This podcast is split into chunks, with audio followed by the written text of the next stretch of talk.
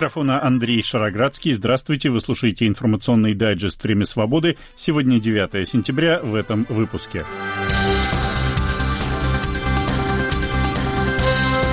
в России парламентские выборы, и, очевидно, Кремлю хотелось бы получить символическую позитивную новость, что Лукашенко подписал какие-то карты или готов подписать. Пойдет ли Александр Лукашенко на уступки, касающиеся белорусского суверенитета, на очередных переговорах с Владимиром Путиным? Органы ФСБ зацепились за этот случай как за удобный повод нанести удар по Нариману Джилялову, деятельность которого костью в горле стояла у российских властей. Адвокат известного крымско-татарского активиста Наримана Джиляла Николай Полозов считает политическим заказом обвинение в адрес его подзащитного в организации диверсии в аннексированном Крыму.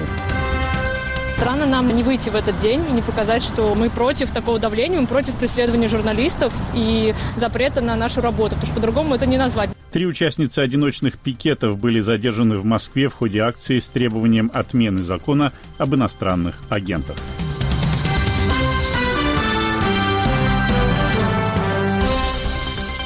Александр Лукашенко сегодня проводит переговоры с президентом России Владимиром Путиным. Это уже их пятая личная встреча в этом году. Посол Беларуси в России ранее заявлял, что по итогам переговоров могут быть подписаны так называемые дорожные карты по интеграции двух стран или союзные программы.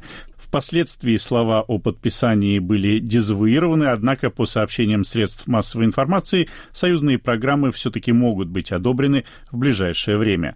Очередной визит Лукашенко в Россию мы обсуждаем с обозревателем телеканала «Белсат» Виталием Цыганковым. Мы с вами говорим еще до того, как закончились переговоры Владимира Путина и Александра Лукашенко. Очередная встреча на высшем уровне. Перед каждой встречей говорится о том, что, а, возможно, в этот раз Александр Лукашенко сдаст таки суверенитет Беларуси, потому что он оказался в безвыходном положении. Все время говорится о дорожных картах, о которых то десяток, то около 30, две из которых подписаны, потом восемь не подписаны подписаны или одна остается не подписанной. И если обобщить, как вы считаете, в этот раз приехал Лукашенко сдавать белорусский суверенитет? Действительно, уже пятая встреча с начала года это рекорд даже для таких политиков, которые встречаются довольно часто, но, очевидно, не слишком любят друг друга, как Александр Лукашенко и Владимир Путин. Но, тем не менее, по итогам прошлых переговоров, заявлений, как и видимых результатов было немного. И вот к сентябрю понадобилось уже встречаться пятый раз. Но, мне кажется, на этот раз немножко ситуация другая по нескольким причинам. Во-первых, российские слушатели, конечно, знают, что через неделю, 17-19 сентября, в России парламентские выборы, и, очевидно, на риторическом, идеологическом фоне Кремлю хотелось бы получить такую какую-то символическую победу, символическую позитивную новость о том, что Лукашенко подписал какие-то карты или готов подписать, или готов сделать такие заявления. Конечно, это же ситуация, эта информация будет определенным политическим плюсом для Кремля, для Единой России, для того, что называется российские власти. И Лукашенко это понимает и, видимо, поднимает цену за свои заявления, за свое такое согласие. Что касается этих интеграционных карт, которых действительно количество меняется, которых там 28, 30, то эксперты Беларуси, которым уже немножко и надоело не просто там последние 25 лет обсуждать вопрос угрозы белорусскому суверенитету, который все время под угрозой, но с другой стороны, никуда не исчезает и никто его не сдает. Но с другой стороны, есть понимание, что, возможно, наступает такой момент, когда Лукашенко может пойти на подписание какой-то этих дорожных карт, при том, что он считает, что, видимо, это не слишком отразится именно на его власти, на его суверенитете. Наверное, несколько есть таких критических моментов. Во-первых, уже было заявлено и Лукашенко, и Путиным, что не будет никаких политических настроек, что эти все дорожные карты, э, прежде всего, вопрос идет именно об экономической интеграции. Наверное, поэтому Минск и не воспринимает это как какое-то драматическое покушение на безраздельную власть Александра Лукашенко над страной. С другой стороны, очевидно, что еще с первой сочинской встречи после выборов в Беларуси, после августовских событий, эта встреча была в сентябре 2020 года, очевидно, что Москва поставила условия и продавливала его, что Лукашенко должен заняться все-таки транзитом власти, каким-то переводом в новую политическую систему Беларуси, в результате которой будет не один президент, который все решает, а будет возможность влиять на самые разные политические силы Беларуси, в том числе парламентские фракции и так далее. Поэтому тут вот такое сочетание взаимных интересов Москвы и Кремля. В последнее время мне приходилось встречать публикации, в которых указывается, что Лукашенко пустил на белорусскую территорию российские войска. Насколько вот эти сообщения соответствуют действительности? Действительно ли у россиян теперь есть военная база на белорусской территории? Сообщения эти не вполне соответствуют действительности. Имеется в виду, конечно, что буквально в эти дни в Беларуси начинаются учения «Запад-2021», традиционные учения, которые проводятся раз в четыре года. Последние были «Запад-2017», и которые традиционно вызывают напряжение в отношениях Беларуси и ее соседей, и напряжение внутри белорусского общества, потому что каждый раз возникают определенные конспирологические теории о том, что российские войска придут на эти учения, а потом останутся, или что-то останется. И тут, как обычно, дыма без огня не бывает. Конечно, идут разговоры о том, что российские самолеты уже будут стационарно базироваться на определенных белорусских военных базах. Но, повторюсь, как и в смысле военном, так и в смысле экономическом, для общественности ничего не сообщается. И эти самые договоры, те же дорожные карты, которые мы обсуждаем, они буквально ни разу не были представлены общественности, о чем же там идет речь. И вот, например, например, аналитики говорят, что та же гармонизация налогового законодательства и налогов и такой экономической сферы, она может не просто быть невыгодна Лукашенко, а она разломает всю достаточно государственную систему белорусской государственной экономики, которая сильно отличается от российской и по налоговой базе, и по принципах. И в Беларуси много государственных предприятий, которые составляют пока еще около 50% всей белорусской экономики. И гармонизация экономической экономической налоговой системы, она может очень сильно подорвать государственные предприятия. Это еще один аргумент за то, что на какие-то из этих дорожных карт Лукашенко или не пойдет, или как-то совсем выхолостит их значение. И то же самое с военной базой. Помню, что белорусские аналитики еще в 16-17 году спорили и проигрывали, скажем, свой спор, но не помню, отдал ли этот человек коньяк тому, кому проиграл, когда он заявлял, что сто процентов уверен, что в следующем 17-18 году в Беларуси появится российская база. Российская база так и не появилась. Но также можно предполагать, что именно сейчас уникальная ситуация из-за той степени зависимости Александра Лукашенко от Кремля, которой не было никогда, пожалуй, за все предыдущие годы после событий 2020 года, когда его легитимность была подорвана и внутри Беларуси, и за ее границами. Единственное, кто остается ему союзником, это Москва. Единственное, кто его признает и кто готов вести с ним переговоры, это Москва. Но Москва, конечно, использует эту ситуацию, чтобы вырвать из Лукашенко как можно больше. Моим собеседником был белорусский политический обозреватель Виталий Цыганков. Итоги встречи Путина и Лукашенко в Москве мы обсудим в нашем следующем выпуске.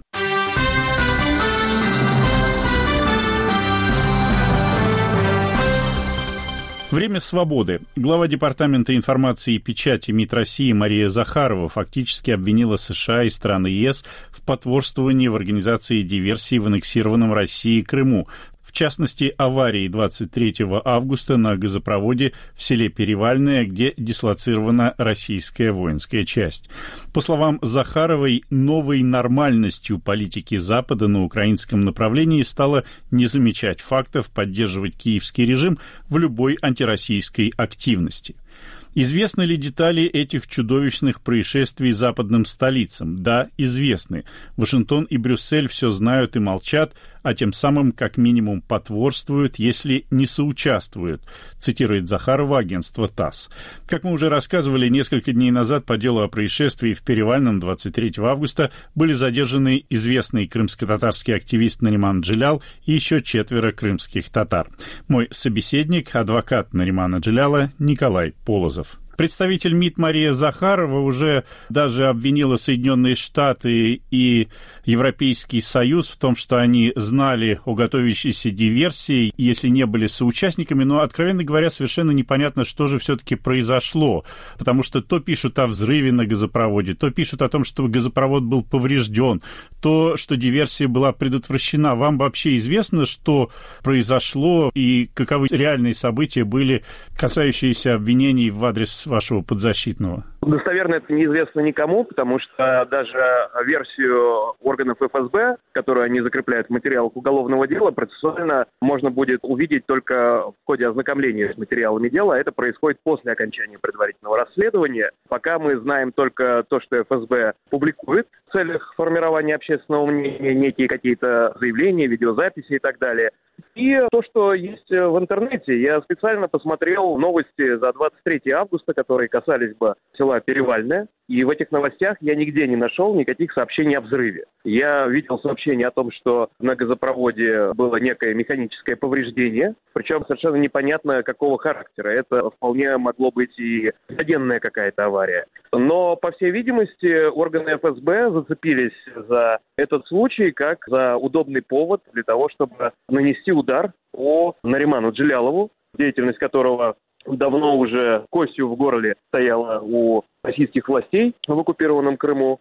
И так вот подвели свою версию под эти события, которые произошли с этим газопроводом. Что там на самом деле произошло, наверное, сейчас не скажет никто. Вы уже заявили, что Нариман Джилял и его соратники преследуются по политическим мотивам. Могли бы вы подробнее рассказать, что все-таки вы имеете в виду? Не секрет, что Нариман Жилялов – это известная общественная политическая фигура, один из лидеров крымских татар, один из э, тех лидеров, которые не были выдворены за пределы Крыма, которые оставались после начала и продолжения оккупации. На протяжении семи лет он находился в Крыму, и, на мой взгляд, последней каплей, которая переполнила чашу терпения российских властей, стало его участие в международном саммите «Крымская платформа», на которой у российских властей была ну, буквально истерическая реакция. Я думаю, что после его поездки в Киев уже было принято окончательное решение о том, что этого человека нужно закрывать. И это и послужило таким триггером для возбуждения этого уголовного дела. Сразу после задержания Наримана Джиляля было много сообщений со ссылкой на его адвокатов. Насколько я понимаю, это еще были не вы, о том, что он подвергался пыткам. А есть ли у вас подтверждение этой информации? Прежде всего, его защищает еще один адвокат, это Эминая Ванилева. Она наряду со мной участвует в этом деле. Что касается пыток. Нариман Джилялов известно, что утром 4 сентября в его доме был произведен обыск, после чего он был увезен неизвестными людьми, неизвестными силовиками на микроавтобусе без опознавательных знаков. Впоследствии я встретился с Нариманом, он мне рассказал, что происходило. Здесь важно понимать, что в период до раннего утра 5 сентября он не был задержан официально, ему не было предъявлено подозрение, и он находился в статусе свидетеля. При этом в статусе свидетеля сразу после того, как его увезли, ему надели на голову мешок, его заковали в наручники, его привезли в неизвестное помещение, где на него оказывали психологическое давление. Избиениям его не подвергали, физическому насилию не подвергали, но ему на протяжении более 12 часов не давали есть, пить, справлять нужду и так далее, и так далее. То есть по международной классификации это являются пыточные условия, тем более в отношении абсолютно свободного человека, которому не предъявлено подозрение, не предъявлено обвинение. Фактически он с самого момента, как его увезли с обыска, был лишен права на свободное передвижение, что является безусловным нарушением Европейской конвенции о защите прав человека и дополнительных протоколов к ней. Поэтому, если мы говорим о том, применялись ли пытки с точки зрения международного права, да, пытки применялись. Известно, что вы передали в прессу записки Наримана Джиляла, это фактически дневники первых дней заключения. Он пишет о том, что не питает иллюзий по поводу своей судьбы. Все-таки в каком психологическом состоянии он сейчас находится? На тот момент, когда я его увидел, а с момента его задержания прошло на тот момент уже более двух суток, он пришел в себя, он уже был в удовлетворительном физическом состоянии, он уже был в нормальном психологическом состоянии. Но в первые моменты, в первые часы, в первые сутки, конечно же, он был очень сильно психологически подавлен, поскольку в отношении него применялись недозволительные методы. Он по-прежнему отказывается признавать свою вину. Абсолютно. Абсолютно. Он полностью отказывается признавать свою вину и, конечно же, заявляет о том, что его преследование обусловлено исключительно политическими мотивами. Я беседовал с адвокатом Николаем Полозовым. Вы слушаете информационный дайджест «Время свободы». Далее в выпуске. На след подозреваемого в убийстве Шанайбрук полиция вышла после того, как нашла орудие убийств, а затем сравнила профиль ДНК с данными нескольких сот лиц. В Грузии объявлено о задержании подозреваемого в нашумевшем преступлении, жестоком убийстве педагога из Австралии.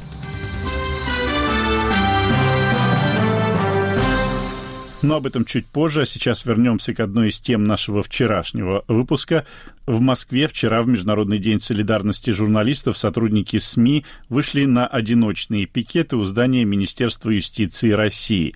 Они протестовали против закона об иностранных агентах. Три участницы акции были задержаны. С подробностями из Москвы Иван Воронин.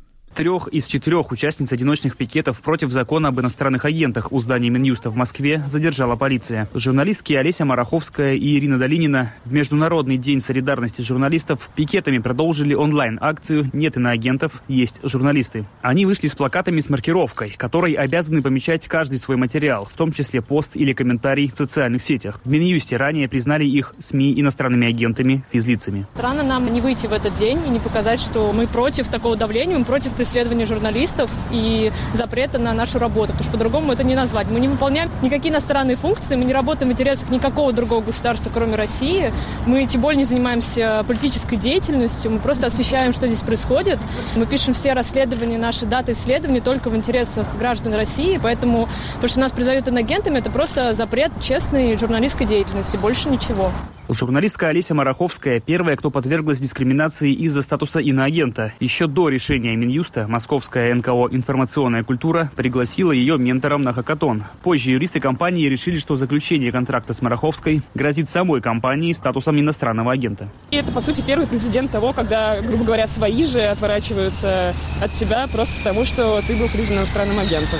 Я сегодня стою здесь для того, чтобы этот законопроект отменили, и все, кто был внесен в список иностранных агентов и журналистов и СМИ исключили из него.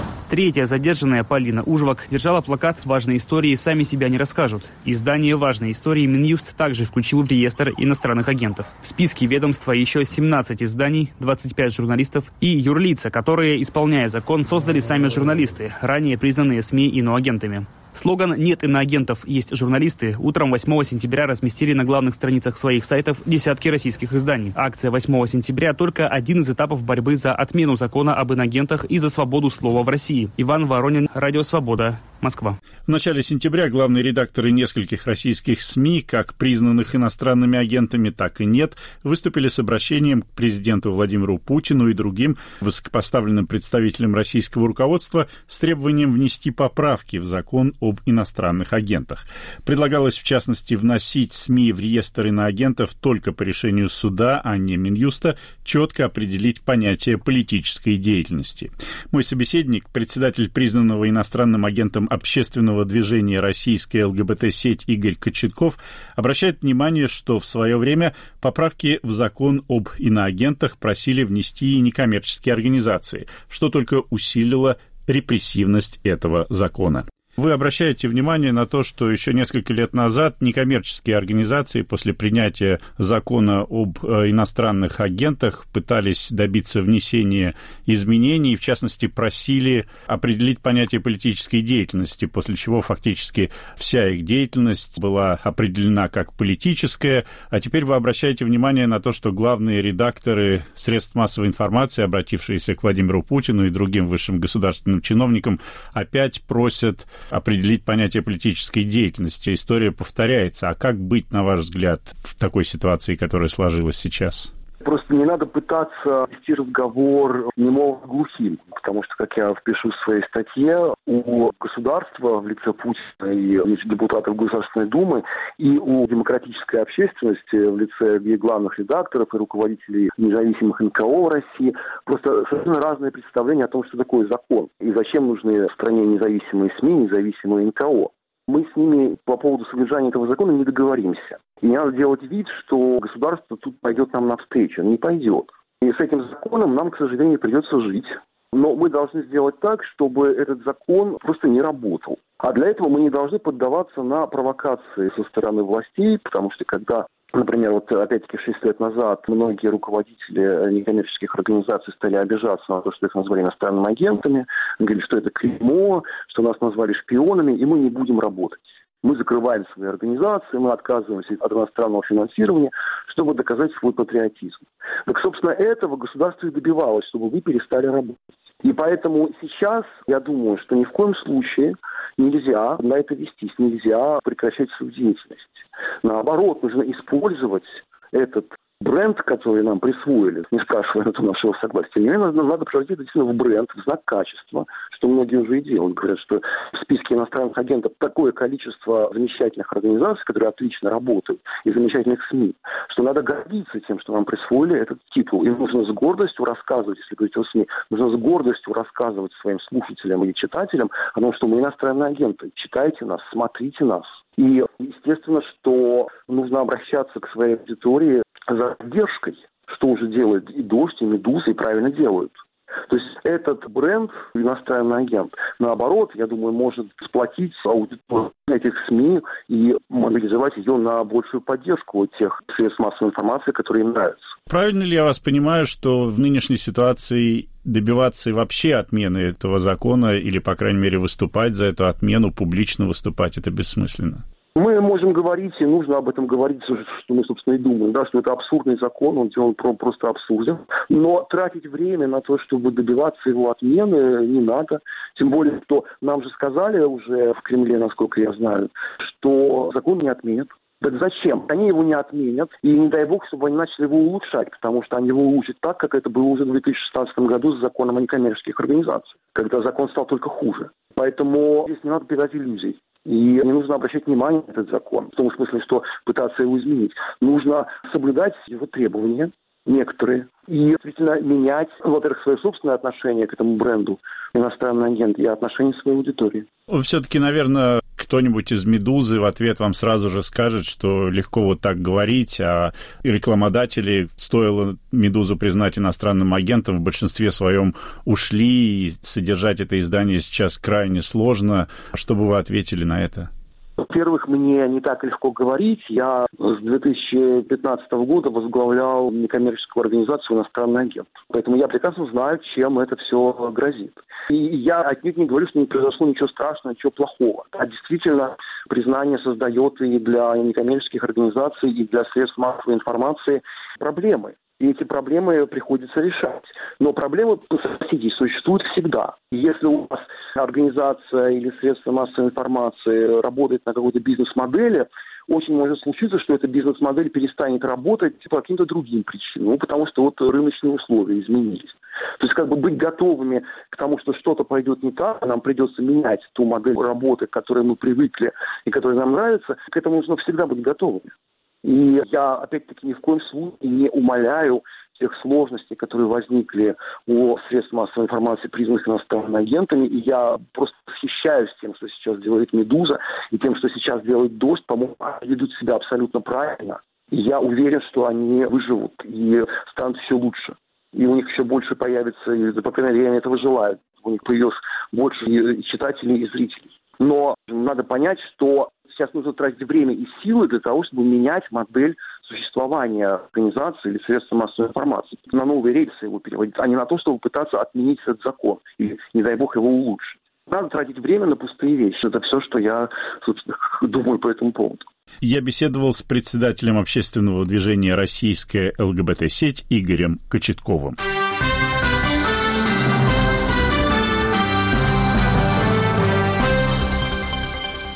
Вы слушаете «Время свободы». В Тбилиси арестован 33-летний гражданин Грузии Рафаэль Мурсакулов, который подозревается в убийстве в июле этого года австралийки Шанай Брук. Преступление вызвало широкий общественный резонанс, так как крайне негативно сказалось на имидже Грузии как гостеприимной и безопасной для иностранцев страны. С подробностями из Тбилиси Георгий Кабаладзе.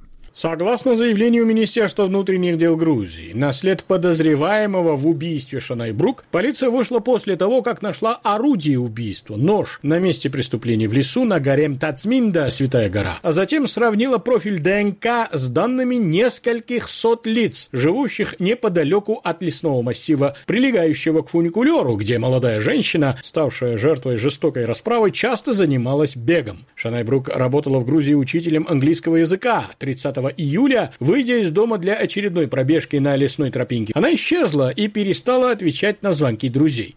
Пропавшую искали несколько дней. Наконец, тело нашли вдали от тропинки, куда жертву, судя по всему, перетащил преступник. Все эти месяцы после 30 июля подозреваемый Рафаэль Мурсакулов, как ни в чем не бывало, жил в своем доме на улице, спускающейся с горы Тацминда в одноименный район грузинской столицы. Соседи характеризуют его как тихого, хорошо воспитанного молодого человека. Но как только фото этого тихого и хорошо воспитанного молодого человека опубликовали СМИ, женщина, пользователь социальных сетей, вспомнила. Именно он год назад напал на нее и жестоко избил при попытке оттащить с тропинки примерно в том же месте. Настоящий политический скандал разразился после того, как выяснилось, что в недавнем прошлом Мурсакулов был активистом правящей партии «Грузинская мечта» и даже представлял партию власти в районной избирательной комиссии. Оппозиция немедленно обвинила партию власти в покрывательстве своего активиста, но независимый эксперт Георгий Хухашвили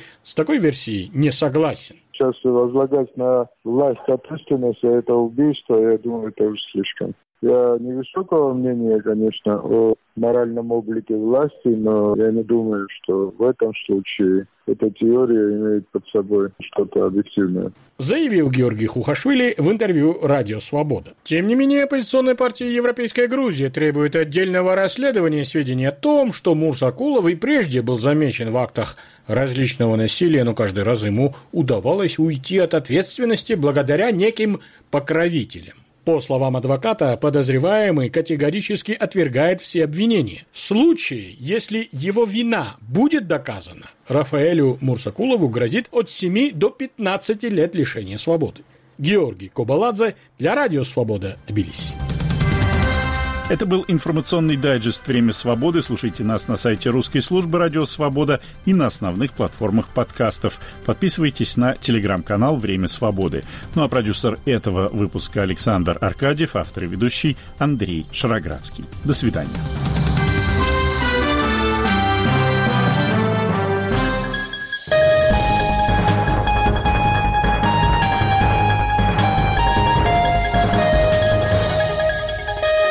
Студия подкастов «Радио Свобода».